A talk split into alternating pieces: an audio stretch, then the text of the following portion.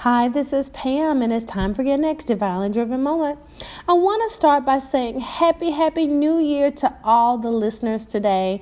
Um, I pray that your 2019 is starting off great, even greater than you expected, and that you're so excited about what God is going to do for you and your family and those around you in 2019, because I know I'm excited. So I use the word greater intentionally. And the reason I did is because uh, there was a saying that was laid on my heart in 2018 that I just fell in love with. So much so, I'm even doing a a t shirt that has this saying on it. And the saying is living in my greater. Living in my greater. And as a believer, I believe that just says so much about the life of one who loves and trusts God. I'm living in my greater. It doesn't matter what's going on around. It doesn't matter what I see in the world. I'm living in my greater because I've got greater living inside of me. Whew, amen. Doesn't that sound good? I mean, doesn't that sound good as a believer? You don't have to worry about the world because in First John 4 and 4 it says, You are of God, little children and have overcome them because he who is in you is greater than he who is in the world. So, see, living in my greater really touches my heart and I believe the heart of many believers because we've got some greatness, we've got some awesomeness living inside of us.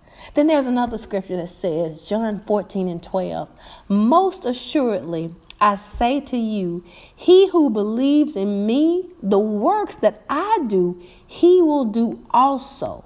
And greater works than these he will do because I go to my Father.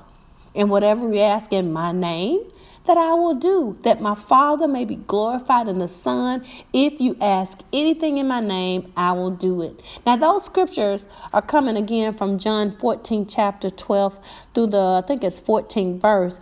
But this is when Jesus was talking to his disciples. And he was encouraging him because he knew that his time was coming near. He had just finished washing their feet uh, to show them the humbleness that he had and the level of servitude that they're going to have um, when he leaves. So he was saying to them, You're going to do even greater works they're not going to do it because of them. Again, they're going to do it like we're going to do greater works because of the greatness that lives inside of us. And that's obviously the Spirit of God. So I love the saying, living in my greater, because I'm at a point in my life where I'm totally sold out for God. I want my body to just be a living sacrifice to Him, a vessel that's used by God to do what it is He called me to do. And as believers, I know that that's His expectation of us. He wants us to be greater. He wants us to do greater works. He wants us to have greater patience for that person that just sometimes gets on our last nerve. He wants us to have greater faith and believe and stand on his word. He wants us to give greater. He wants us to have a better greater dedication to to our ministry, whatever it is, to our church, to the body of God, to the body of Christ. He wants us to give greater love Oh my God. And when we do that, oh man, He has so much in store for us. He has so much in store for us and for others around us. And I want to wrap up with this scripture. And this comes from Job 8, chapter 7, verse. And this is a saying, this, this verse uh, comes from something that one of Job's friends told him, his friend Bildad, as he was trying to encourage Job. He said, And even if your beginning was small, your end will be very great. So even if 2018 wasn't exactly what you wanted, maybe you didn't reach that goal, 2019 can be greater if we trust and believe in God and we ask in Jesus' name.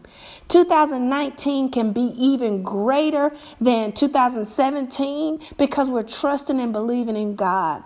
Our next we're going to be greater than what was behind us. Our future is going to be greater than our past. We just got to believe in God.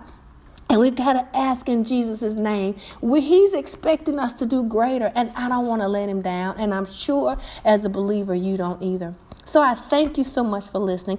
I pray that you continue to go into 2019 excited about what God's going to do and standing on His word and living in your greater.